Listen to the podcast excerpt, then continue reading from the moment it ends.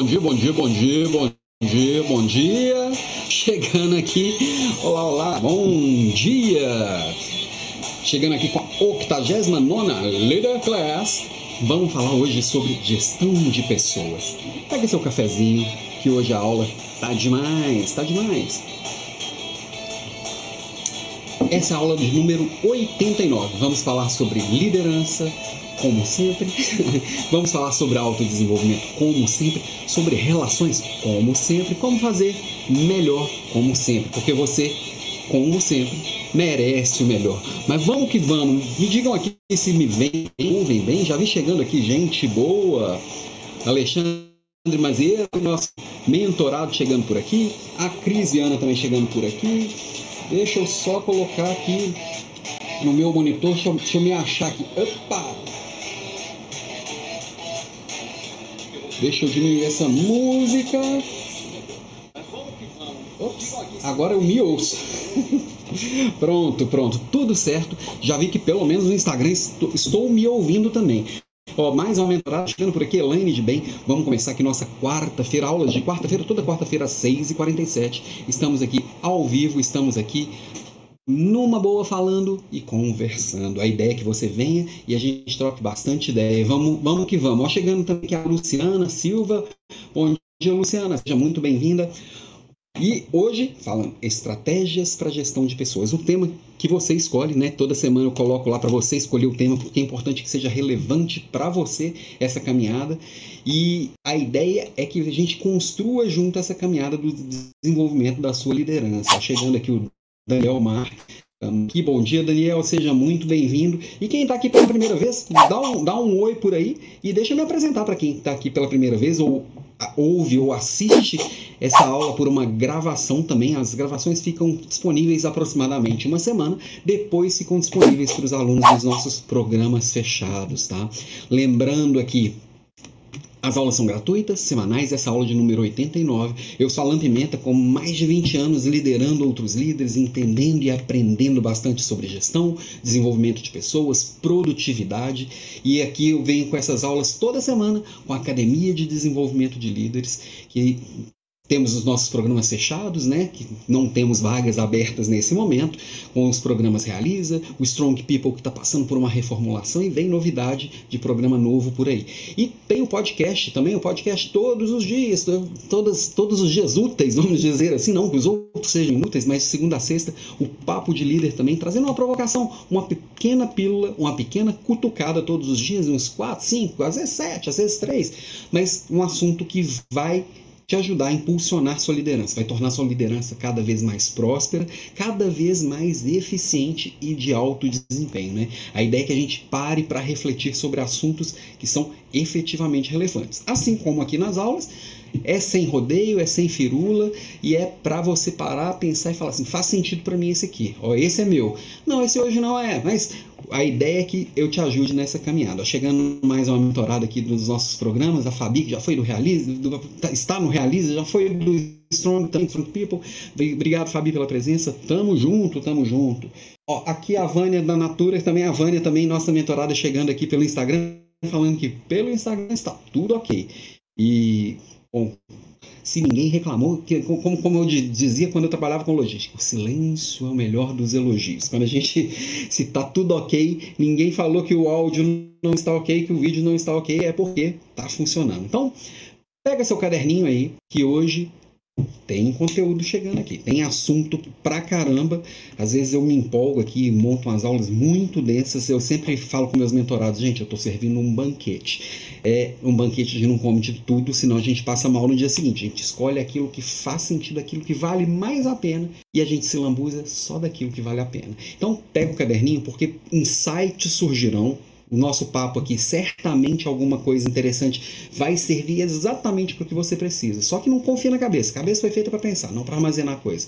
Coloca no caderno e bota em prática. O importante, principal, tudo que você aprender, seja aqui ou tiver insight por aí, seja aqui, seja num livro, seja num curso, seja onde for, anota e coloque em prática. Só vai passar a fazer sentido, se tornar realmente, efetivamente relevante para você quando se tornar prática. Então, líder bom pratica e o líder bom anota. Pega o caderninho aí, pega sua água, seu cafezinho e senta aqui que o papo hoje tá recheado de coisa boa, tá? Deixa eu dar mais um alô pra gente que tá chegando por aqui, ó. Thaís, bom dia, Thaís. Alegria de aprender um pouco mais com o seu ótimo conteúdo. Obrigado pelo carinho, Thaís. Fico, eu que fico bem feliz aqui e bem alegre de contribuir um pouquinho aí com o seu dia a dia. Tamo junto. A do Carmo, do Carmo também sempre presente. Obrigado pelo carinho, obrigado pela presença e pela pontualidade sempre do Carmo. Vamos que vamos, vamos que vamos. Mas vamos lá. Nós vamos falar sobre estratégias para gestão de pessoas. É com as pessoas que o líder vai construir seu resultado, é com as pessoas que o líder vai construir sua história, é com as pessoas que o líder vai construir sua própria prosperidade. Então, não tem outro caminho. Sob a direção de um forte general, não haverá jamais soldado fraco. E quem disse isso foi Sócrates mais de dois mil anos atrás. Eu sempre gosto de trazer aqui alguns filósofos, algumas ideias que, vamos dizer, antiga. Ideia antiga é diferente de ideia velha, porque a ideia antiga diz respeito à humanidade. Se uma ideia de dois mil anos atrás continua atual, é porque tem a ver com o ser humano. Então, sempre, sempre, sempre, a liderança é que vai fazer, trazer a força das pessoas. Por isso essa minha jornada, por isso essa minha busca de de provocar líderes melhores, de te provocar a se transformar numa versão muito melhor do que a que você já é e, e colocar para fora um potencial que já está por aí instalado. Porque a hora que você lidera pessoas, na hora que você influencia cada vez mais pessoas a também colocarem os seus melhores para fora, a gente vai ter naturalmente o um mundo à nossa volta muito melhor. Olha para os lados aí. Todos os problemas que você encontrar são, por essência, problemas de liderança liderança. É alguém que não resolveu, é alguém que não preveniu que aquele problema acontecesse, é alguém que não coordenou as pessoas para que aquilo ali funcionasse de uma forma mais satisfatória. Sempre é o papel do líder que vai fazer com que a coisa aconteça. Então, por que, que eu escolhi falar de liderança? Por que, que eu estou trazendo esse tema hoje? Bom, estou trazendo esse tema hoje porque você escolheu que ele viesse. Primeiro ponto, primeiro, é, é, primeira coisa importante aqui. Agora, eu quero falar com líderes de uma forma muito natural e muito, e muito prática. Porque gente falando de liderança tem um monte, mas dando tanta volta e com, com a cabeça nas nuvens e o pé fora da, da vida real, que às vezes não faz nem sentido falar isso que as pessoas estão falando é legal. E tem muita gente falando muita coisa legal. Mas o que, que é realmente aplicável? O que, que faz sentido para mim, na minha trajetória, no meu exercício de liderança, eu com a minha equipe, eu com a minha família, eu com as pessoas à minha volta. Porque liderar não é só botar um, um, um crachá no peito e sair mandando igual um maluco. Não. Liderar é entender de gente, é entender de processo, é entender de construir solução de problemas. Então, o líder ele precisa estar o tempo inteiro, ele precisa estar o tempo inteiro se desenvolvendo, observando, ouvindo, aprendendo, mudando de ideia, construindo. Então, Gestão de pessoas começa pelo próprio líder. Como que eu me torno o melhor todos os dias. Todo dia subo um degrauzinho, um porcentozinho, meio porcentozinho, um tijolinho por dia, tá? E aí a gente esbarra nesse nome e muita, muita gente nem para para pensar. Gestão de pessoas. O que, que, é isso? Ah, é um departamento lá na empresa. Não, gestão de pessoas é um departamento. Embora alguns departamentos de RH, de departamento pessoal, algumas empresas colocam este nome na sua área. Mas quando coloca isso aí lá, dá a impressão de que não é minha responsabilidade como líder. Gestão de pessoas é cuidar das pessoas que estão sob a minha responsabilidade. Fazer a gestão, que é buscar o melhor delas todos os dias, provocar que cada um execute aquilo que foi planejado e se supere todos os dias, estejam motivados, engajados. Isso é gestão de pessoas, efetivamente, tá? Então, gestão de pessoas é, é um papel de qualquer líder de qualquer área, de qualquer coisa, seja um líder com crachá, seja um líder sem crachá. Um pai de família, uma mãe de família tem um papel de liderança dentro de casa. Ele vai fazer a gestão das pessoas, vai cuidar de como desenvolver também seus filhos, como, como cuidar da dinâmica daquela família, daquela casa. Tudo isso é gestão de pessoas. Então eu preciso entender de gente, ok? Deixa eu dar um alô para uma aluna sempre presente, sempre fiel, Alice Valadares. Bom dia, Alice, seja muito bem-vinda, obrigado pela presença. Tá, Alan. Então, gestão de pessoas é cuidar de gente. Numa empresa, então, isso deve ser papel RH, né? Não. e, e quem, quem tá no Instagram não tá vendo, mas lá na, na nossa, no, no, no, YouTube eu coloquei no, no, na tela uma foto bem antiga das pessoas ali no escritório e quando, quando alguém me pergunta se tal coisa é papel do RH, eu sempre penso nessa imagem. Eu sei que tem muito, tem muito RH que se porta de uma maneira com um modelo mental antigo, com um modelo mental de que cuidar de gente, resolver as coisas relacionadas, qualquer coisa relacionada àquele recurso humano, tem que passar por ali. Então, assim, não que não seja, mas que a principal responsabilidade é do líder das pessoas. E qual que é o papel, então, do RH? O que o RH vem fazer nessa, nessa história toda? Ele vem organizar algumas coisas. Por exemplo, toda a parte de estrutura, ele vai organizar com a alta direção, o organograma da empresa e dar essa clareza. Tem uma hora que parece assim: ah, organograma é uma coisa muito óbvia. Organograma é que dá visualmente aquilo que não é tão óbvio para as pessoas. Quem que está quem que tá ligado a quem? Quem é o gestor de tal pessoa? Tal área está ligada a qual pessoa? Quais são as pessoas que se interligam a qual área? Na hora que você entende toda essa estrutura de poder, toda essa estrutura hierárquica da empresa e dá clareza para isso, o sistema como um todo fica mais claro. Eu conheço muita gente que não faz ideia de qual é o papel da outra pessoa dentro da organização. Quem que está acima ou abaixo hierarquicamente como que as, essas conexões funcionam. E o organograma ele dá essa visão muito clara. E o, e o, o RH, estando próximo da auto-administração, próximo dos líderes da empresa, vai construir e dar visibilidade nesse organograma, nessa estrutura. Deixa eu dar um alô aqui para nossa mentorada. Malena, seja muito bem-vinda, chegando aqui no Instagram. Obrigado pela presença, minha querida. Vamos, vamos. Outra coisa que o RH vem trazer para a gente, que é um desdobramento desse, desse organograma, é também toda essa noção de papéis e responsabilidades, o que que cada um faz, o que, que é papel de cada um e qual que é a descrição do cargo de cada pessoa. Quando você contrata alguém, esse alguém sabe para que, que está sendo contratado, ou pelo menos deveria saber. E aí, junto com os gestores das áreas, o RH vai construir essa descrição de cargo, da clareza, essa descrição de cargo tem que estar sempre atualizada. No início, vamos, vamos implantar aqui o RH na empresa, né? Isso acontece muito com startup que começa lá na mão do dono, né? E aí vai crescendo e o dono vai perdendo o controle, contrata alguém para o RH. Fala, agora vamos fazer descrição de cargo. Chato pra cacete. Dá um trabalho dos infernos. Mas precisa ser feito. Por quê? Aquilo ali vai dar clareza para quem está entrando o que, que faz, vai dar clareza para o gestor que precisa de alguém, precisa de alguém para quê, vai dar clareza num possível problema trabalhista lá na frente. A pessoa foi contratada para isso, ela fazia isso, né? que mais? E, e, eu vou passar aqui, dar uma corrida rápida aqui no papel do RH, porque cada item desses daria claramente, alguns uma aula dessa aqui, outros um curso inteiro, tá? É, toda essa parte de estrutura, papéis e responsabilidade, descrição de cargo, facilmente dá um curso. Esse que eu vou falar aqui agora, recrutamento e seleção, facilmente dá um curso inteiro. Como que eu vou buscar novas pessoas para minha equipe?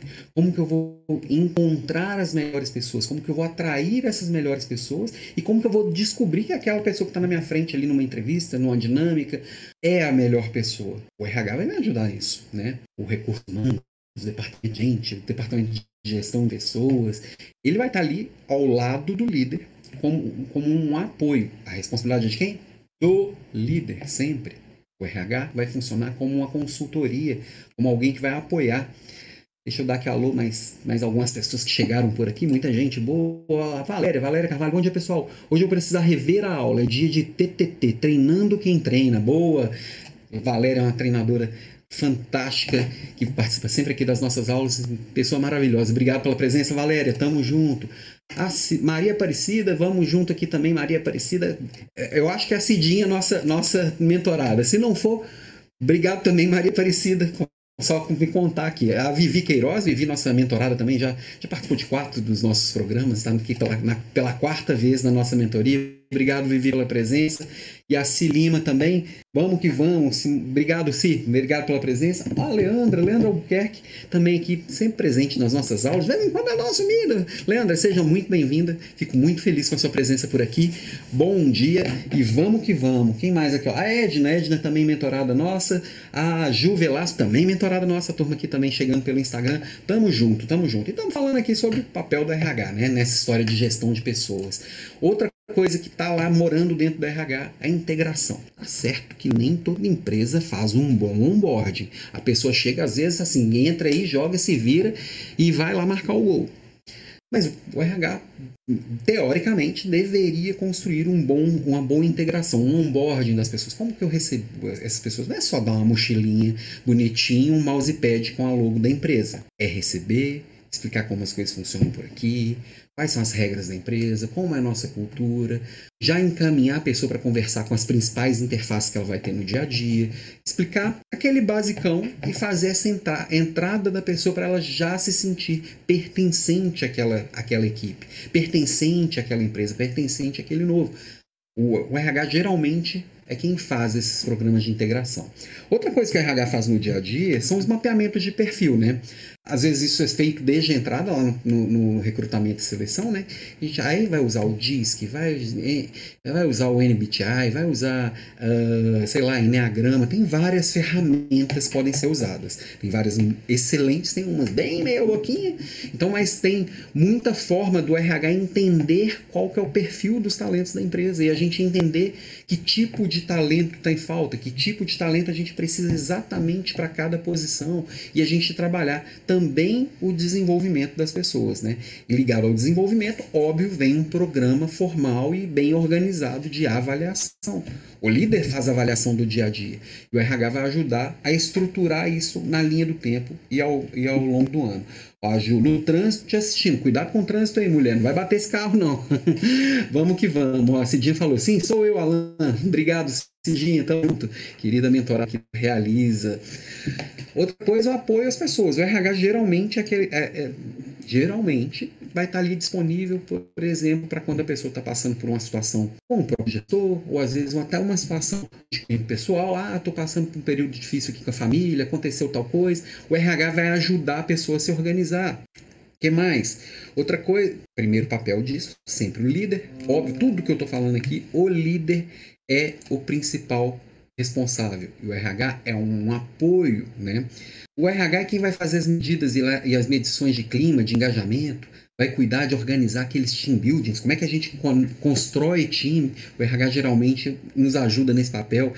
O RH é quem, quem, quem também dá as diretrizes para a gente fazer é, demissões bem organizadas e bem feitas. Ou seja, o RH está aqui, é, é, é, um papel imprescindível na empresa e o RH ele precisa, não é que ele deveria, ele precisa acompanhar as mudanças de mundo. Eu vejo muito RH perdido no tempo. Às vezes eu brinco muito com, com os meus amigos ou minhas amigas do RH, amigas, que a maioria é, é, um setor que, que nós temos muitas meninas trabalhando por lá, então eu sempre penso assim, as meninas do RH, eu sempre dou as provocadas meninas, olha lá que cada pessoa é de um jeito.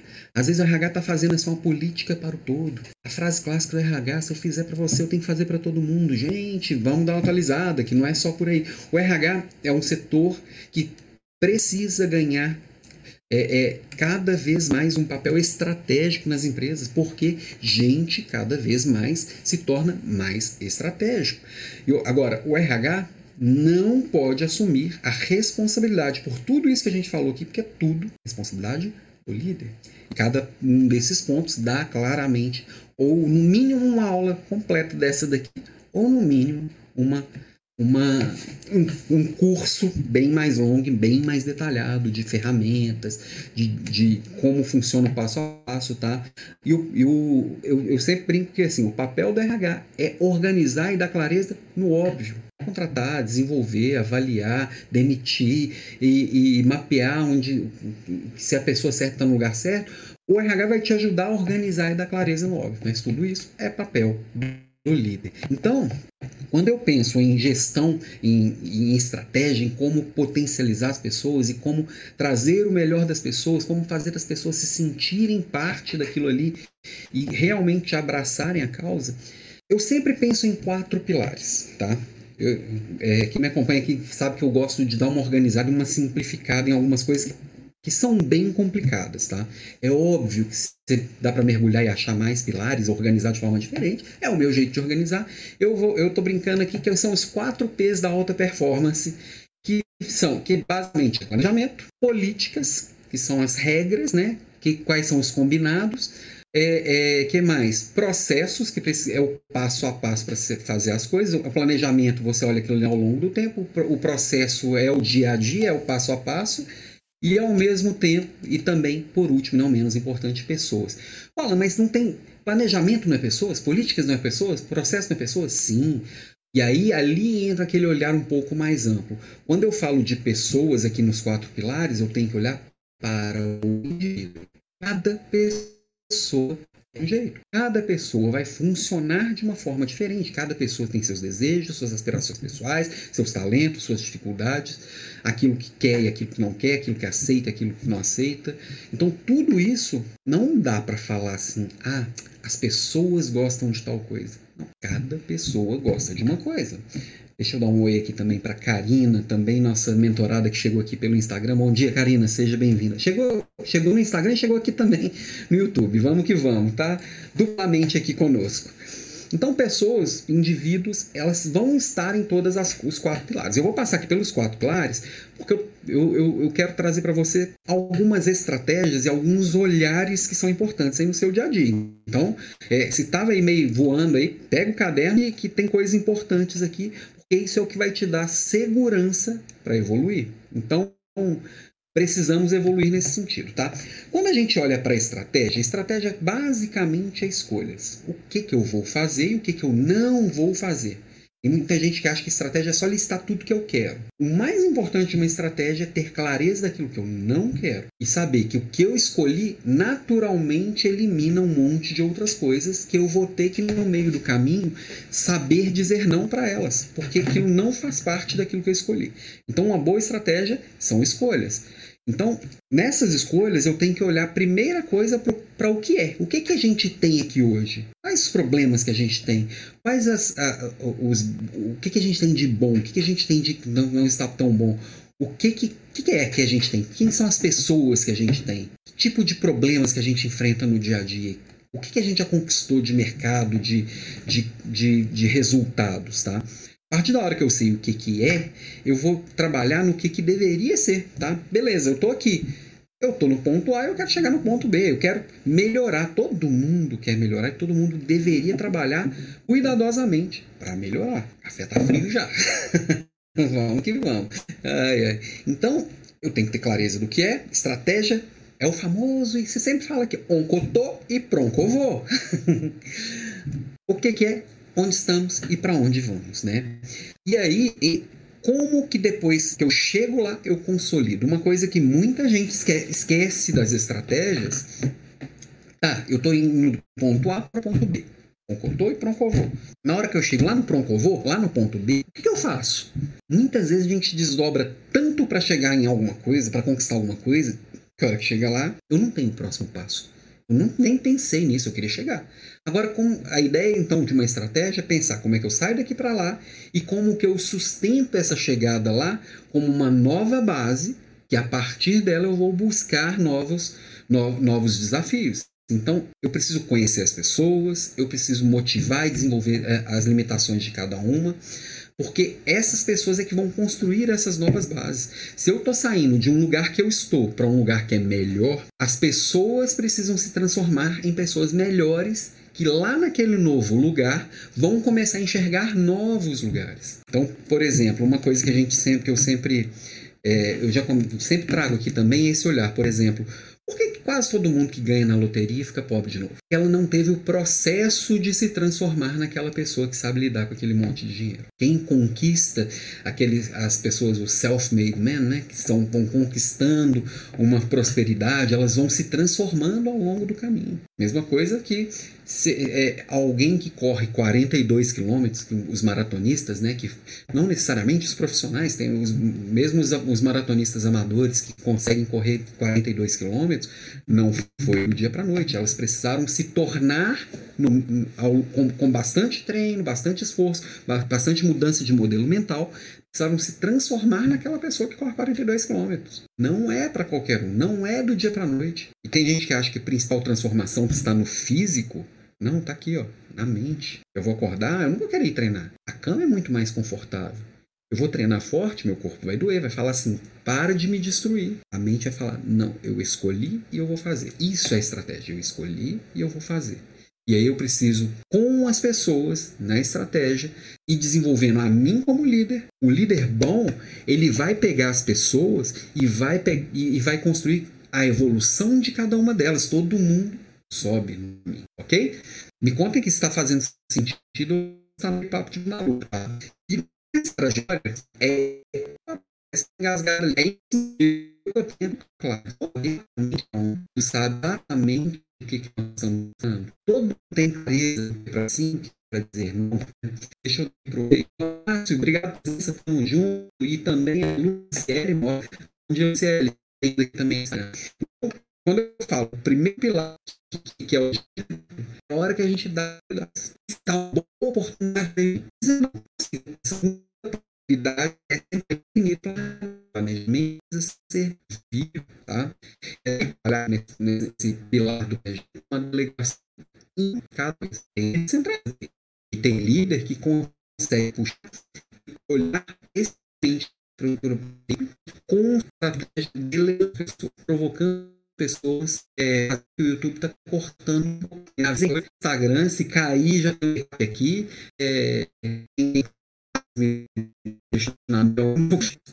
outra justiça cada cada um das séries uma justa né? é com o que é valorizado aqui? Tipo resultado que você vai conhecer comportamento, todo mundo ter clareza. Está tá sendo essa que a gente falou, temos que entregar isso daqui. E é avaliação justa. Ah, você não é a pessoa, sim, a pessoa um. Por isso é ajuda. Você tem que estar acordando de cada pessoa. Então, comportamentos ou com comportamentos é, mais hard skills, soft skills que serão usados. Importante todo mundo esse selecionamento. Eu olhar essa uma base para a gente se referir também essa questão. Estão fulano que era esperar. Deixa eu, deixa eu dar um para Camila Gomes, aqui no Instagram, presente, seja bem-vinda. A família Vivi, tudo é, basicamente na e alinhados com a equipe, com todo. E a das avaliações, você vai incluir também suas políticas de reconhecimento e reconhecimento pode ser o parâmetro do dia a dia. Feedback duro do dia a dia. Compensa lá da cá. Fala assim: o vai ganhar tal coisa, quem vai ganhar tal coisa. É dar clareza negado a esses, a esses da estratégia, sempre alinhado, critérios mostrados é, é, sempre com clareza e todo mundo, todo mundo sabe o que é esperado de si, né? E aí, é os fundamentos essenciais para sustentar as prioridades. E aí, abro um parênteses, grande erro de muita empresa boa e muito líder muito cedo. Que 10 anos que os comportamentos funcionais essenciais são os mesmos. Nos últimos 10 anos a estratégia não mudou. Nos, nos últimos 10 anos, eu tenho certeza que mudou muito naturalmente, esses critérios de avaliação também precisam ser constantemente revistos. Ó, nos próximos três meses, mas a coisa continua e essas outras coisas agora são as nossas. Se eu olhar estratégico, como eu disse, precisa ser vivo, o sistema de de punição e de recompensa, de, de reconhecimento, eles não serão aliados das construções do que a gente está buscando. Se eu não tenho uma meta que seja ao mesmo tempo desafiadora e ao mesmo tempo é, é, é factível e, ao e ainda conectada com os meus principais objetivos, não faz sentido, por exemplo, sei lá, eu construo, eu, eu, eu sou treinador de um time de futebol. Claro que eu tenho, eu tenho que observar a primeira coisa, essa meta aqui, que é erro básico aqui, que tá todo mundo empolgadão, o gestor tira uma que é, que é impossível de alcançar, mas eu não posso né? Então todo mundo não vai chegar. Então tem que ser factível. Deixa eu ver se eu dou, dou só uma ajeitada aqui. Vamos ver se melhora ou, ou não melhora. ah, deixa eu fechar isso daqui. Vamos ver se, vamos ver se melhora. A qualidade da imagem lá não vai ser tão boa. Mas, vamos ver aqui, tá. Mas, eu acho que vai dar para, opa, eu tenho que vir um pouquinho mais para cá. eu acho que vai dar para acompanhar um pouquinho. Acho que melhorou um pouquinho. Eu diminui um pouco a qualidade da imagem. Vamos ver se firma. Ou, ou, ou como diz lá meu, meu, meus amigos lá do Triângulo Mineiro, meus amigos lá de Goiânia, vamos ver se firma. então, eu preciso ter clareza que para reconhecimento e, e, e recompensa, para uma avaliação justa, isso tem que estar ancorado nas minhas prioridades estratégicas, tá? Ó, a Karina falou, no YouTube começou a travar, voltei para o Instagram, vamos que vamos, ó. E a, e a Tatá de Oliveira chegou, chegou aqui no Insta falou que no, no, LinkedIn travou. Bom, eu acho que eu consegui dar uma destravada. Vamos ver aqui. Para mim sinalizou ali que tá, está, tá feinha a imagem, tá mais tá, tá um pouquinho menos. Eu mudei de câmera, diminui um pouco a resolução. Vamos ver se agora vai.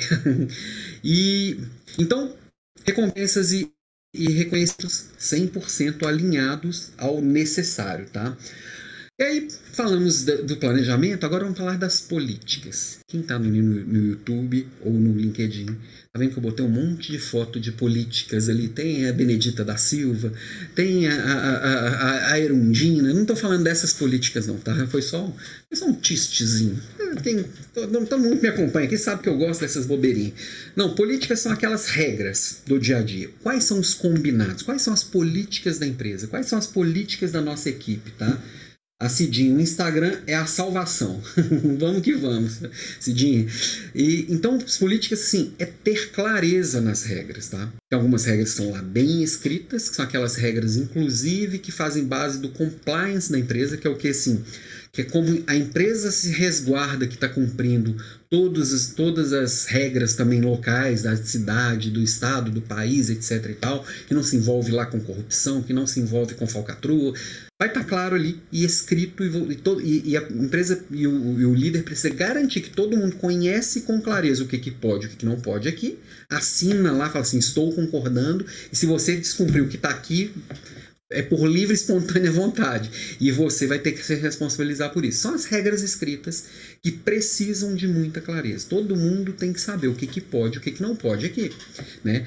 Tem os combinados do dia a dia, né? São os combinados efetivos, quando o líder combina alguma coisa que não tem a ver com aquelas regras da empresa, ele fala assim: ah, aqui na nossa equipe eu queria combinar que nós vamos fazer tal coisa, ou que nós vamos, que nosso nosso jeito de fazer será X, Y ou Z. Eu estou olhando para outra câmera, mas agora eu esqueci que eu estou nessa daqui. Desculpa, gente. Então, assim, os combinados eles precisam ser muito claros. E, e, e, tudo isso sempre, claro, lá amarrado à cultura da empresa. E se eu tenho regras bem escritas, eu tenho combinados bem escritos, eu preciso também ter bons rituais de acompanhamento puxar isso aqui um pouquinho para cá. Eu também preciso ter bons rituais de acompanhamento. Esses combinados estão sendo cumpridos. A gente está chegando onde a gente planejou estar. A gente está se aproximando daquele da, daquilo que a gente está buscando. O, eu estou caminhando entre o oncotô e o oncovô. Eu estou indo certinho para o oncovô. Para isso, esses combinados eles precisam também ter rituais de acompanhamento. Algo não foi cumprido, vamos sentar numa conversa individual e vamos, vamos fazer um bom feedback. Tá? Tudo isso é importante. O que mais? É a hora quando eu falo de políticas, é a hora que a gente fala quais são os limites que são aceitos. Tudo que. E aí, qual, eu sempre brinco aqui também, assim, qual é a diferença da, da ditadura para os outros regimes, né? Nos, na ditadura, tudo que, que não é permitido é proibido. Nos outros regimes, tudo que não é proibido é permitido. Então, assim, se não está escrito que é proibido, está liberado. Estes são os limites. E dentro do que está liberado, se alguém às vezes é, abusar demais dessa liberdade. Criamos uma nova regra a partir dali.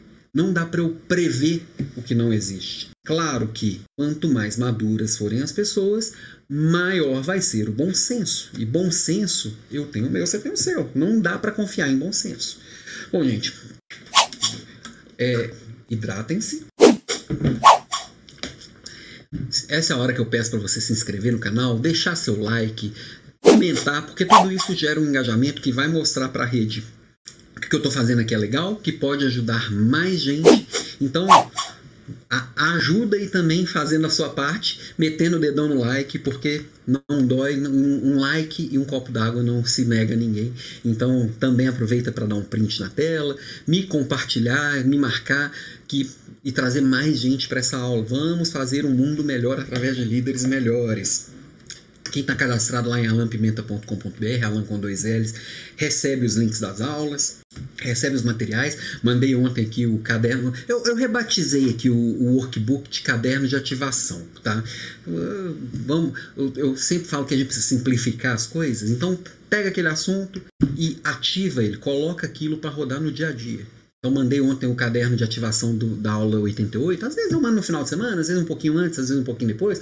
Às vezes eu não consigo mandar na semana, mas assim, 90% das aulas, eu, além de trazer gratuitamente, eu mando material escrito com tudo que está vendo na tela. Quem está no Instagram e não está vendo na tela recebe também é, é, todo, todo essa organização, tá?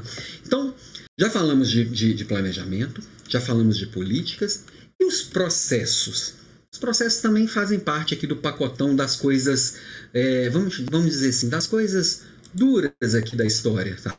Então, eu preciso ter essa clareza também de que os processos, assim como o planejamento, são vivos e eles estão evoluindo com, com, com, com o dia a dia. Os processos têm que estar cada dia melhores. Então, eu tenho que olhar para cada uma das atividades que precisam ser feitas estão no dia a dia e otimizar como que ela pode ser feita da melhor forma possível, com a melhor otimização de, de, de, de, de energia, de tempo e de atenção possível.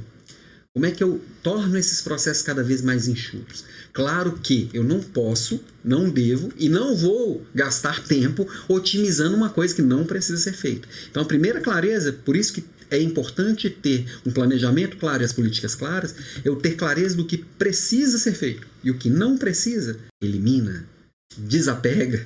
Tem um monte de coisa que a gente faz só por paixão, só porque sim. Só porque eu gosto de fazer. Não, a vida é muito curta para a gente ficar fazendo no dia a dia do trabalho coisas que não precisam ser feitas. Eu tenho certeza, por mais que você goste de fazer uma planilha colorida, você gosta muito mais de estar inteiro com as pessoas que você ama. Então libera aquele tempo e aquela energia para fazer o que você gosta de verdade e não para essas coisinhas que você acha que, que é legalzinho fazer no trabalho, né? Nos processos também é onde vai ter, vai, nós vamos dar clareza Quais são as metas? Quais são os incentivos? Quais são as mensurações? O que, que eu estou medindo? Por que, que eu estou medindo? Quais são as metas? É o que, que eu vou realmente conectar aqui, que é o que a gente falou ali de, de, de, de recompensas e reconhecimentos? O que, que eu vou precisar chamar para uma conversa mais dura porque não está sendo entregue? Tudo está ligado aos processos e a papel e responsabilidade de cada pessoa. Como que eu vou avaliar o progresso para saber se esse processo realmente está evoluindo, se eu estou me aproximando ou não da minha meta? Essa avaliação do progresso ela tem que ser feita ao longo do processo, não chegar lá no final e falar, ih, não deu. Acabou mais um ano e falhou, e desandou a maionese. Não dá. É no meio do caminho que eu preciso realmente entendendo e descobrindo o que, que faz sentido ou não. E aí, agora esfriou de verdade meu café. e aí é quando eu vou ter, por exemplo, é, seja eu líder de uma grande empresa, seja eu líder do setor público, seja eu microempreendedor, eu tenho que entender se o que eu planejei está caminhando ou não. Para isso eu preciso medir se está caminhando ou não. E se, e, e se a, a, a, aquela evolução é uma das minhas prioridades maiores, é um dos meus big rocks, dos meus grandes projetos, eu tenho que medir todo dia. E todo dia perceber o que está desviando e o que está é, aproximando do caminho. Né? Com os processos, com a evolução dos, dos processos, essa avaliação do progresso, aqui a gente pode, pode e deve questionar as políticas. Por que, que a gente faz desse jeito? Por que, que essa regra existe? Nós precisamos questionar o tempo inteiro regras que em algum momento fizeram sentido, mas agora se tornou uma regra estúpida. Quantas leis sem sentido tem na sua cidade? Quantas regrinhas sem sentido tem na sua empresa? Quantas vezes as pessoas questionaram aquilo? Claro que isso precisa ser feito com inteligência. Até para escolher, até para as brigas que a gente compra, a gente precisa escolher com inteligência. É isso, para isso precisa de estratégia, né? Eu dou um alô aqui para Glaucilene, chegando aqui no YouTube. Bom, bom dia, Glaucilene, obrigado pela presença, vamos que vamos. E aí, nesses processos é onde eu vou entender, nessas políticas de incentivo e nesse dia a dia com, com as pessoas, o que, que eu vou empurrar e o que, que eu vou puxar que ainda não existe, que as pessoas precisam ir buscando alcançar. E tem coisa que fala assim, isso aqui precisa ser feito, estou empurrando. É o push-pull, né? Então, o push, em inglês é, é o contrário do, do português, né? Meu push é o que eu vou empurrar, fala assim, ó, isso aqui precisa ser feito. Às vezes tem que ser até lá abaixo. Agora tem umas coisas que eu vou puxando, fala assim, e se isso aqui fosse melhor? E se isso aqui, com, como seria se isso aqui, se a gente pudesse gastar metade do tempo fazendo o que a gente está fazendo, né? Enfim, a partir desses processos, eu vou construir as rotinas e os rituais. Como que vai ser o dia a dia? O que cada pessoa faz da hora que chega até a hora que vai embora? Ou chega, às vezes, trabalhando remotamente? O que, como é o dia a dia de cada pessoa? Quais são os rituais de acompanhamento? Como que, que, que a gente conversa no dia a dia? É, e aí, tendo essa clareza, eu vou entender, inclusive, a minha estrutura. Eu tenho gente suficiente? Eu tenho gente sobrando, gente faltando? Né? O tamanho da minha equipe, o dimensionamento da minha equipe está bom. E o que a gente viu bastante da pandemia para cá foi com mudanças de processos, não teve os ajustes necessários. Então tem, tem lugar que tem gente sobrando, tem lugar que tem gente faltando, tem lugar que as pessoas, é, os talentos eles estão mal distribuídos, então tem gente muito boa, mas sentada no lugar errado. Então, esses papéis e responsabilidades deixaram de ser claros, porque os processos mudaram na prática, mas não mudaram nos combinados, então ninguém sabe exatamente quem faz o quê. E papel e responsabilidade é uma coisa que quanto maior a empresa, mais a necessidade de estar escrito. E às vezes parece uma burocracia chata, né? E às vezes é mesmo, mas é, ela é necessária. Eu até brinco às vezes. O que, que, eu, o que, que eu prefiro? Fazer trabalho burocrático ou fazer um tratamento de canal sem anestesia? Eu tenho dúvidas. Trabalho burocrático é chato para todo mundo, ninguém curte. Então, principalmente líderes que gostam de resolver problemas. Você ficar ali escrevendo descrição de cargo é muito chato, mas precisa ser feito. Ficar escrevendo playbook, ficar escrevendo instrução de trabalho, procedimento de, da qualidade, é chato pra cacete, mas aquilo dá clareza e, inclusive, mostra onde que eu tenho gente sobrando, onde que eu tenho gente faltando, onde as pessoas estão sobrecarregadas, onde as pessoas podem ser mais desafiadas.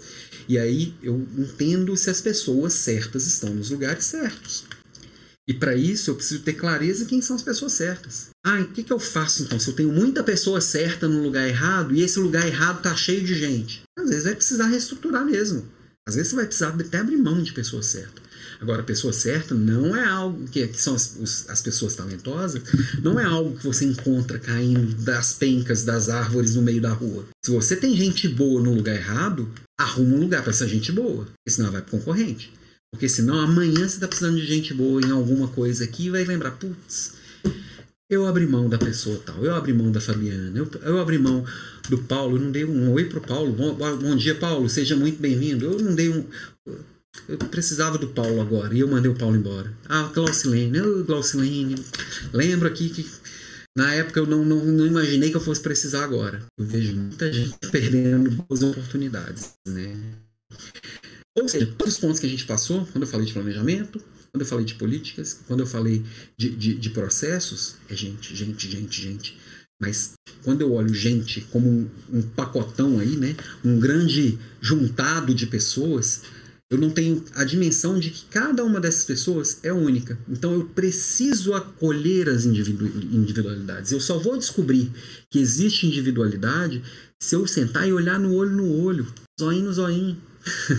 Conhecer as pessoas. Seja esse olho no olho pessoalmente, ali com, com o calor o calor da verdade, seja lá no dia a dia também pelo, pelo por uma câmera. O mais importante é eu entender o que aquela pessoa tem diferente. Como que a diferença daquela pessoa se conecta com a minha diferença. Eu também sou único. Ainda bem que não existe outro igual essa, essa figura aqui. Eu não ia aguentar.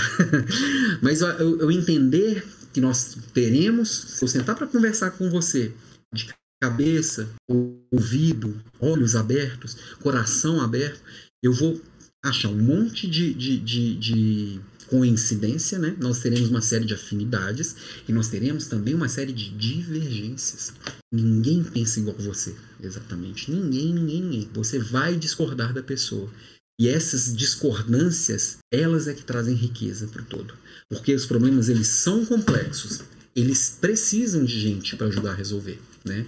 Então, eu preciso acolher essas individualidades, mas eu só vou perceber essas individualidades com proximidade, né? E aí é onde a gente vai encontrar a verdadeira diversidade, verdadeiro sentido da palavra diversidade, que toda palavrinha que entra na moda e a gente precisa re só repetir o que pega bem e para de pensar a respeito, a gente faz um monte de besteira no meio do caminho.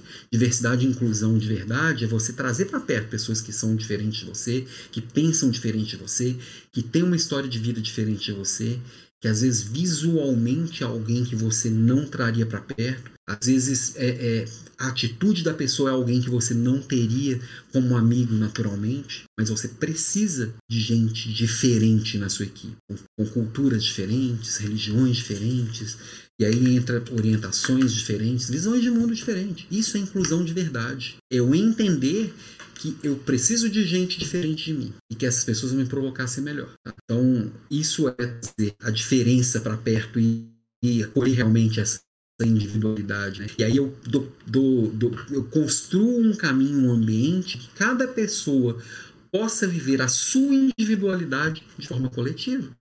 Eu posso fazer parte desse todo. Então, por exemplo, aqui, olha, toda semana eu estou aqui com as nossas leader classes falando de liderança. Todo estou lá no, no, no, nas redes sociais conversando com as pessoas. Todos os dias eu estou ali tra trazendo no, no, podcast a minha provocação diária. E eu dou clareza que o meu jeito, o jeito que eu escolhi falar de liderança é um jeito prático, é um jeito sem frescura, é um jeito direto ao ponto. E aí várias pessoas se conectam com isso, várias pessoas se afastam disso. Eu me posicionei. A hora que eu pego e falo assim, deixa eu te ajudar a, a, a construir a sua prosperidade cada melhor, entender um pouco mais das pessoas e, e construir a sua prosperidade a partir da sua liderança, a hora que eu consigo trazer isso para a pauta e, e você se conecta com isso, você vai conectar a sua individualidade. O como você vai fazer é seu, você não tem que fazer igual a mim. E se tentar fazer igual a, a alguma pessoa que você confia, não vai funcionar simplesmente, porque você é você e o outro é outro, simples assim. Cada um de nós funciona de um jeito. Agora, se eu me conecto a essa causa, se eu me conecto a esse jeito de fazer, eu me conecto com outras pessoas que também se identificam com isso. Né? A gente viu aqui vários membros que fazem parte é, é ou do Realiza, ou do Strong, aqui, a Vivi, a Fabi, é, ó, chegou, acabou de chegar um aqui também, o Lucas Comunello. Bom dia, Lucas, seja muito bem-vindo. É, essas pessoas elas foram se conectando também por afinidades. E é óbvio que existem diferenças entre elas, né? Então, como que o eu se conecta nessa cultura? A partir dos meus valores, a partir daquilo que eu acredito. Então, aqui nós temos um movimento de gente que quer simplificar a liderança, que quer se tornar um líder que, que exerce uma liderança de resultados de forma mais leve e que vai conquistar aquilo que merece a sua própria evolução, suas conquistas financeiras, suas conquistas intelectuais, de uma forma leve e prática, né? Então, quando eu olho para as pessoas e olho individualmente, que eu tenho que parar para ouvir cada um, que eu tenho que acolher essa diferença, é, escolas de negócio que, que ainda estão muito ancoradas em modelos tradicionais, empresas, mais, principalmente as grandes empresas, empresas tradicionais, e líderes que têm uma formação, uma base é, que vem de longa data, muitas vezes questionam: vale a pena mesmo investir tanto nas pessoas? Para muita gente, é, né? Esse negócio de ter que ter diferenças, não. Eu tenho que, eu tenho que ser igual com todo mundo. Tem que tratar todo mundo igual. Quem nunca ouviu isso? Quantas vezes algum de vocês não falou isso? Eu tenho que tratar todo mundo igual. Eu tenho que tratar o outro como eu gostaria de ser tratado. Só isso já elimina o tratar todo mundo igual, né? Eu sou diferente de todo mundo. Eu tenho que tratar o outro como o outro gostaria de ser tratado, né? Comentário do César. Discordância em parte de um time diverso. Completamente, o, o, o, César. E nessa história de eu entender que cada pessoa é única, eu, como líder, até, é, eu tenho que entender que a opinião do outro vale tanto quanto a minha. A ideia do outro vale tanto quanto a minha. E seu comentário até traz isso aqui, ó. Eu tenho que, eu tenho que ser um líder com o ego controlado. Eu não sou. Eu estou numa posição de liderança, mas eu faço tanto, eu, tanto parte daquela equipe quanto os demais. Muitas a decisão final é minha. A provocação inicial também é minha. Mas na hora da discussão, para chegar numa solução, a minha opinião tem que ter o mesmo peso das demais, exatamente porque eu não conheço todas, todos os ângulos do problema. Eu não tenho todas as ferramentas, todos os conhecimentos, nem todos os talentos necessários para resolver aquilo que precisa ser resolvido. Por isso o time precisa ser diverso, porque os problemas são tudo muito cabeludo. Só tem problema complexo na mão para resolver. O líder, o líder é, é, é, narcisista, que se acha demais, que não ouve ninguém, que tem certeza de todas as respostas, esse líder está com os dias contados. Esse líder, ele ele ele está perdendo espaço. Esse líder, ele está ele tá se adoecendo porque tudo que ele tem certeza não está trazendo resultado, então a culpa é de todo mundo, menos dele. A culpa é do governo, que não fez o que deveria fazer. A culpa é, é, é do clima, que já não é mais do jeito que era. A culpa é da crise internacional. A... Nunca é dele. Nunca é dele. Então, baixa a bolinha, calça a sandalinha da humildade, porque o líder com o ego controlado, ele vai conseguir ouvir com muito mais clareza. Ele vai conseguir é, trazer mais maturidade para as pessoas, mais maturidade para os processos. E é impossível um líder com o ego descontrolado ter uma equipe autogerenciável que toma as decisões na hora que tem que tomar. O César comenta, continuou com um comentário aqui. Sobre tratar todo mundo igual, lembro sempre do Rui Barbosa, tratar igualmente os iguais e desigualmente os desiguais, na exata medida das suas desigualdades. Exatamente, porque cada um de nós tem um perfil mesmo, cada um de nós tem, tem desejos, cada um de nós é de um jeito. Não dá para fazer igual para todo mundo. Embora às vezes numa empresa grande, as políticas e, e, e os combinados para avaliação, eles precisam ter uma base é, é clara para todo mundo. Eu não posso ter uma regra para uma regra para outra, porque eu também preciso ser justo. Mas no dia a dia eu tenho que entender quais são as, as diferenças e muitas regras elas caem na hora que a gente vai realmente acolher diferença. Né? Na hora que eu vou tratar todo mundo igual, muitas vezes eu preciso tirar aquela regra do caminho porque é, eu estou transformando um, uma regra em algo que vai que gera exclusividade exclusão. Exclusividade vem de exclusão. Se eu tenho uma, uma caneca exclusiva é porque pouca gente tem né? essa aqui não é exclusiva não. Essa aqui é do Querer Pra Ver está disponível para vocês né? Natura Querer Pra Ver. Agora uma coisa inclusiva é algo que aquela diferença tem espaço tá e a gente falou lá, quando a gente estava falando de políticas, que a gente precisa respeitar também a cultura. São as regras que não estão escritas, mas todo mundo sabe como é que aqui funciona, o que, que pega bem, o que, que pega mal. Todo mundo sabe é, o que, que realmente é bem aceito aqui nesse meio. Tá? E a cultura, geralmente, ela vem dos fundadores da empresa, é algo que foi sendo construído ao longo do tempo. Cultura dá para mudar? Sim, ela precisa também ir acompanhando o tempo.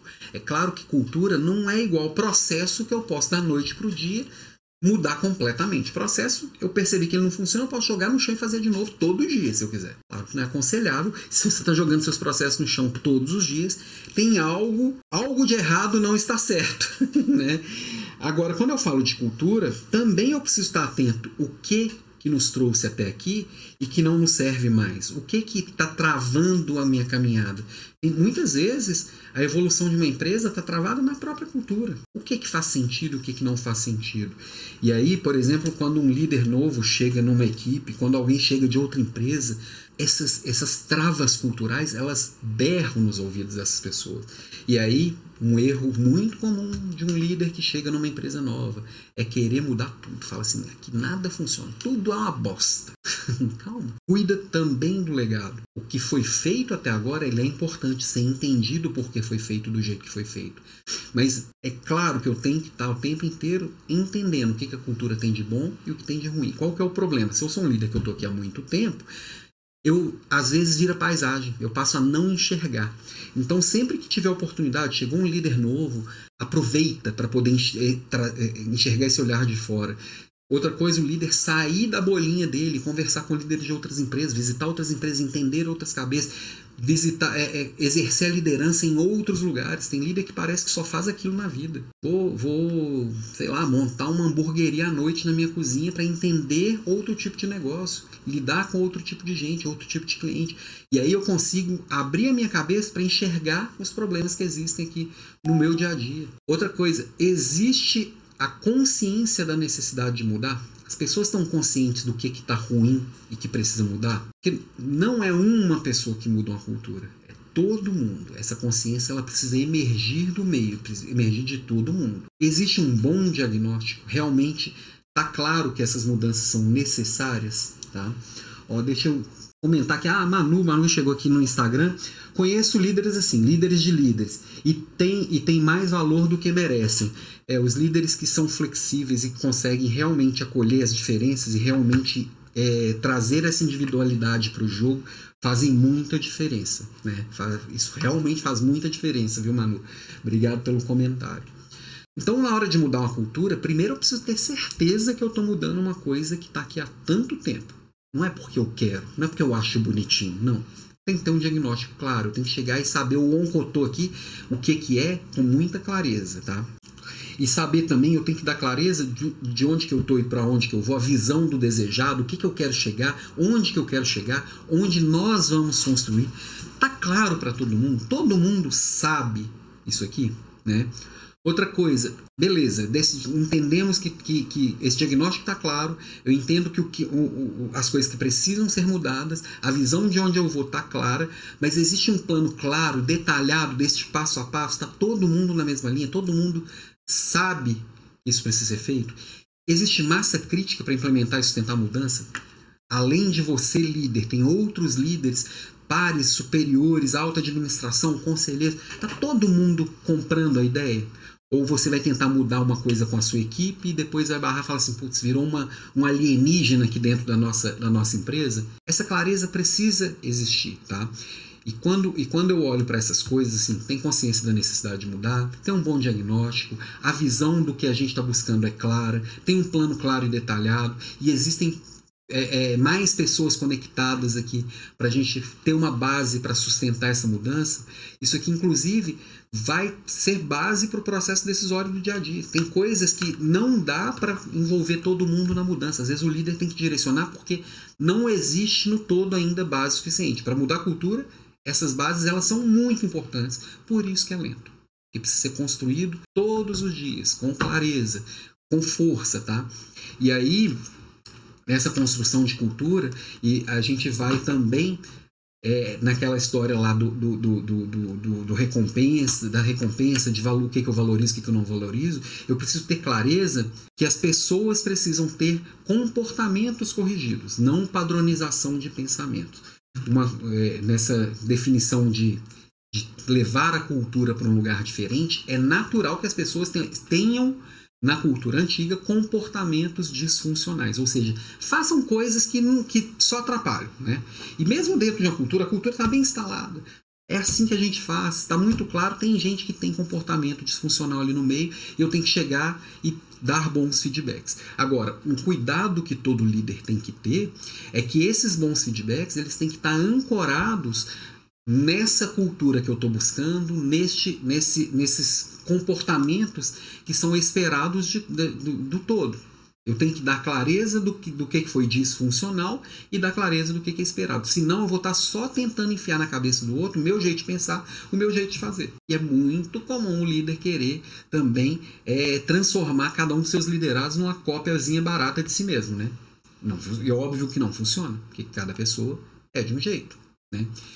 Com isso, é, eu entendendo a transformação da cultura, entendendo como cada pessoa funciona, dando clareza no que, que no, nos comportamentos necessários e que cada um vai pensar de um jeito, eu vou poder entender como que eu vou decidir com a minha equipe. Tá? Se eu tenho todos aqueles padrões, até voltar aqui, ó, bom diagnóstico, nesse, é, consciência da necessidade de mudar, visão clara do que, do que, que nós estamos buscando, um plano claro e detalhado, massa crítica para sustentar a mudança, Aí eu posso consultar as pessoas para a gente decidir junto. Né? Eu posso construir o, o consenso. Quanto mais esses, esses pilares estão claros, mais eu posso fazer uma decisão colegiada. Se não tem massa crítica, se as pessoas acham que não precisa mudar, se, se, se só eu que quero mudar, meus pares não acham que precisa, às vezes eu consultar para poder entender alguma coisa, mas quem vai decidir sou eu. E às vezes, e, e líderes têm que ter coragem para muitas vezes tomar decisões impopulares. Eu preciso de sabedoria. Claro que eu preciso ter parceria com quem está quem tá acima de mim, seja lá o presidente, os conselheiros ou os clientes, enfim. Os clientes estão sempre acima de todos. É, nessa de decisão, eu vou ter que entender o que, que precisa ser feito todos os dias. E eu vou ter que dar clareza para as pessoas, para as outras pessoas também que precisam decidir no, no, é, no, dia a dia que tipo de decisão podem tomar, que tipo de decisão que não podem tomar. Esse processo decisório tem que ter clareza. Ok? Não sei se está fazendo sentido aqui para vocês. Hoje o tema, de certa forma, ele caminha um pouco para um lado técnico, né? E pode ser que a, um momento fique chato, mas gestão de pessoas é isso. Eu preciso entender cada um desses detalhes no dia a dia, né? Que eu fui construindo, estou desenhando para ir para um determinado lugar naturalmente eu vou ter que contratar gente no meio do caminho, eu vou ter que reestruturar, eu vou ter que recombinar como é que a gente toma a decisão, eu vou ter que avaliar, eu vou ter que motivar, eu vou ter que engajar, tudo isso é papel do líder. Em alguns momentos eu vou ter que demitir. Sim, muitas vezes eu vou precisar abrir mão de algumas pessoas no meio do caminho. Algumas pessoas que não querem esse novo, e é natural, e tá tudo certo. Eu gosto do jeito que tá. Do jeito que não que tá indo, não serve para mim. Beleza, vamos romper aqui nossa relação e tá tudo certo. Agora, lembrando que uma demissão ela precisa ser humanizada. Muito líder não trata o demitido de forma cuidadosa como tem que ser. Não construiu, às vezes está demitindo porque a pessoa não se adequa ou está fazendo alguma coisa errada, mas não teve uma construção de feedback no meio do caminho muitas vezes está demitindo por causa de resultados, mas não falou no meio do caminho que esses resultados não estavam bons e que aquilo, é, é, embora a pessoa sempre saiba que não está com resultado bom, né, o líder ele não deu clareza nas possíveis consequências daquele resultado que não estava melhorando, ou não deu, não deu uma justificativa clara e a pessoa sai mais confusa do que entrou. Tem muita forma de demitir de um jeito nada humano. O humano ele quer saber, ele quer evoluir, ele quer saber da sua importância no mundo. Ele quer saber onde falhou para poder melhorar. E não é na hora da demissão que você vai dar o feedback. Isso precisa ser construído. Né? Nós já tivemos aula aqui sobre demissão humanizada. É uma aula que já merece um, uma atualização, né? mas vocês decidem as aulas, claro. Então eu preciso ter clareza de quem e por que eu preciso substituir. Qualquer processo de mudança e transição, ele naturalmente vai deixar algumas pessoas pelo caminho e vai trazer gente nova. É natural e esperado. Às vezes não vai trazer gente nova porque eu só preciso enxugar. E mesmo quando eu preciso enxugar, no perfil do novo time, é possível que eu precise trazer algumas pessoas de fora. Às vezes eu tenho que demitir, vou, vou reestruturar a empresa. Né? Eu vou precisar demitir 10 pessoas. Às vezes eu, eu, eu, eu meu custo para o novo aqui é com 10 pessoas a menos. Às vezes eu vou ter que demitir 15 e contratar 5. Porque numa nova configuração eu preciso de alguns tipos de talento que talvez eu não tenha entre esses que, eu vou, eu, que vão sair, né? Muitas vezes eu vou ter que demitir gente boa. Muitas vezes eu vou precisar demitir gente que sabe fazer, mas já não, não, não, não encaixa mais naquilo ali. E às vezes a pessoa não teve coragem de tomar a decisão por si só. Uma demissão sempre vai envolver é, é, o sentimento da pessoa, sempre vai envolver a família da pessoa, sempre vai envolver os amigos da pessoa que estão ali no dia a dia. Então é sempre algo muito complexo e precisa ser feito de forma muito humana. E ela precisa ser construída, tá? Então, primeira pergunta, eu preciso realmente substituir? Porque tem líder que substitui só para poder comprar tempo, que parece mais fácil. No curto espaço de tempo é fácil, troca. A hora que alguém fala assim, não, já substitui quem, quem não estava dando resultado, então preciso aí de uns seis meses até essa pessoa começar a dar resultado. Porque também novo nunca entra performando. Às vezes até tem ali uma, uma subida de resultados, né, que é o efeito da vassoura limpa, é, da vassoura nova, mas logo vai é, tem aquela curva do novo, depois cai, bem pior do que era, e às vezes no, no, médio tempo vai ficar exatamente do jeito que era, ou até pior, né? Bom, gente. Opa, mas eu pulei um trem aqui. Eu queria. Depois eu volto naquela tela ali. Mas para aprofundar, hoje eu trouxe cinco livros. Opa, esse aqui não. Esse aqui veio de intruso. Eu tenho cinco livros para sugerir aqui para hoje. É, eu acho que todos eles, em algum momento, eu já, já indiquei por aqui. Tá? Porque quando eu penso em gestão de pessoas, tem vários pontos que precisam de aprofundamento. Então, se você vai cuidar de pessoas, eu sempre digo: entenda de gente, mergulha no universo da engenharia humana, conhece como é que as pessoas funcionam é, e, e, e, como que essa relação vai acontecer, tá? É óbvio que aqui eu trago umas coisas que não são tão profundas nesse, nesse sentido de entender da relação humana, porém, todavia, contudo, eles são bem importantes para te ajudar aí muito mais do que uma aula de uma hora e dez, né? Hoje extrapolei só dez minutos até agora. O primeiro deles que eu trago aqui, esse livro aqui é uma delícia. Os cinco desafios da equipe do, Patrick Lencioni. Os cinco desafios das, das equipes, ele, ele é um livro escrito em forma de romance, tá? É, é uma história sobre liderança. Ele traz alguns cinco, cinco pilares aqui, né? Que geralmente são disfunções muito comuns nas equipes, né? Que é, falta de confiança, fa medo de conflito, falta de comprometimento, evitar responsabilizar os outros, falta de, aten de atenção aos resultados. Então, esse livro passa de um jeito muito legal por esses cinco pilares isso aqui é leitura para um final de semana. Você senta numa cacetada, lê e na segunda já está aplicando. Vale bastante a pena. É bem gostosinho esse livro. É simplesinho, mais bonitinho, como diria Fernando Vanucci. Outra é esse daqui, ó. Os primeiros 90 minutos, tá? É, esse livro eu demorei a começar a ler depois que eu comprei. Estratégias de sucesso para novos líderes. É, eu imaginei, quando eu comprei esse livro, que era um livro focado para quem está assumindo uma liderança pela primeira vez. Tem vários livros para primeira liderança, focado em líderes de marinheiros de primeira viagem. O meu está todo marcado, né, todo rabiscado. é, mas não, esse livro aqui ele é ótimo para quem tam, também para quem, quem assume uma primeira liderança, mas para quem é promovido, para quem mudou de área, para quem mudou de empresa, para quem está assumindo um desafio novo, para quem está abrindo uma empresa nova. E geralmente, por exemplo, ah, quando um, um líder de governo assume, os 100 primeiros dias são muito importantes. É, porque é, quando, é como é, nesses 100 primeiros dias que a gente vai entender mais ou menos como é que serão os próximos quatro anos, que tipo de coisa que essa pessoa está priorizando ou não, qual que é o perfil, como que essa pessoa funciona, o que, que faz de legal e não legal, enfim. E para qualquer outra posição é a mesma coisa. Nesses primeiros tempos, né, e aqui traz os, no, os primeiros 90 dias, você está sendo observado, você está sendo avaliado. Como que eu potencializo esses 90 primeiros dias para construir uma base muito sólida para o resultado de longo prazo, sem tirar a mão do, do, do, do que as pessoas esperam que a gente entregue, né? O terceiro, esse aqui de um, de um professor meu da, da pós-graduação, do Cabreira, com o é, Luiz Edmundo Prestes, né? É de uma coleção Se Eu Fosse Você, o que faria como gestor de pessoas? Da coleção Novos Gestores. Opa, que tá. tá. É, é, um livro também simplesinho, bonitinho, com passo a passo, é, bem direto ao ponto, sem enrolar muito, sem historinha. Também gosto bastante também vale bastante a pena para quem está assumindo uma primeira liderança entender um pouquinho mais como se posicionar como líder, como lidar com suas próprias lideranças e como lidar com a equipe. Então, traz um passo a passo bem bonitinho, tá?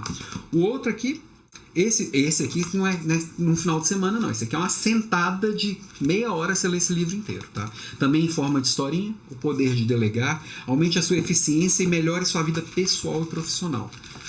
Olhando as letras grandes desse livro e, e poucos capítulos, né, é, dá a impressão de que ah, é, é um livro muito básico. É, mas a gente fala tanto no básico e aquilo leva tanta na tapa na cara do tipo assim, eu sei que é assim, mas eu não faço.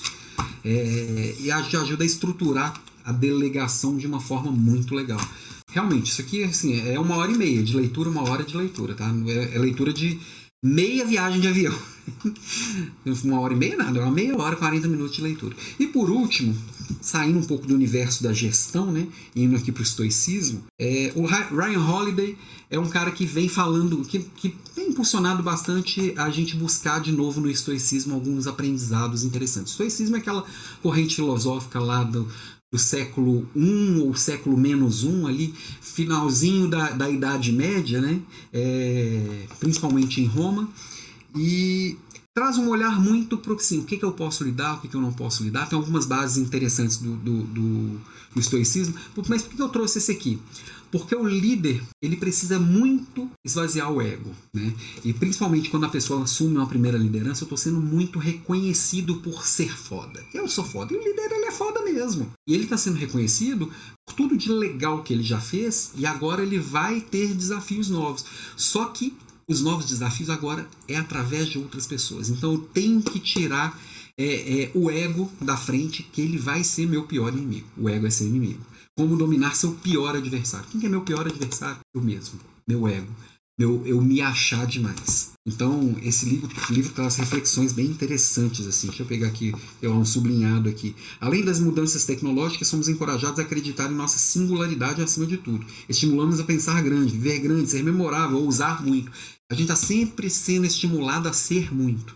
E eu preciso também estimular o outro a ser muito. Só que muitas vezes ser muito, ele vai ocupando um espaço e você começa a não enxergar as outras pessoas.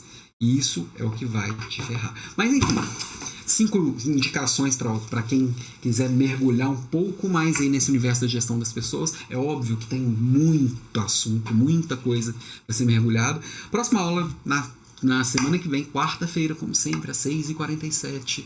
É, qual que é o tema? Não faço a mínima ideia. Para a próxima Leader Class, já tem algumas sugestões aqui né, que vocês trouxeram. Virtudes e responsabilidades do líder, equipe que reclama menos e, e resolve mais, diversidade e inclusão, política nas empresas, vendedor pós-digital, demissão cuidadosa, aposentar ou mudar quando, virtudes e responsabilidades. Já li. então são algumas sugestões que surgiram. Se tiver mais alguma sugestão, traz aqui no chat ou coloca lá, me manda depois por direct. É, para mim é bem importante que o assunto seja importante para você. Então, como toda quarta-feira estaremos juntos e entra lá em alampimenta.com.br, alan com dois L's, e se cadastra para receber por e-mail, para entrar no nosso grupo VIP aqui do WhatsApp para receber os links bonitinhos e ter acesso ao workbook, né, agora caderno de ativação, para tudo que a gente falou aqui realmente virar realidade. Leva para a prática, pois é a prática que vai fazer a diferença, tá? Uh, é esse aqui. E para finalizar, aquele slide que eu pulei, o talento vence jogos, mas é só o trabalho em equipe que ganha campeonatos, né? Essa frase do Michael Jordan, ela ilustra muito bem o que, que precisa ser feito cada dia mais. Não tem mais aquele líder, aquele herói é, iluminado que vai fazer acontecer de uma forma quase que milagrosa, quase que mágica. Uma pessoa vai resolver tudo. Não, não dá mais, não cabe mais. São as pessoas e a conexão entre as pessoas, são as redes que serão grandes resolvedores de problemas que vão fazer realmente a diferença na vida das pessoas, tá? E com isso eu fecho a aula de hoje. Queria agradecer quem ficou aqui até o final. Quem lá no YouTube conseguiu acompanhar mesmo com, com, com os engasgos que teve. Depois acho que estabilizou, apesar da imagem bem pior. Eu estou usando uma webcamzinha aqui bem fuleirinha, né? Mas vamos que vamos. Sigam com uma ótima semana. Contem aí comigo. Beijo para vocês e até semana que vem ou até daqui a pouco na minha provocação dia.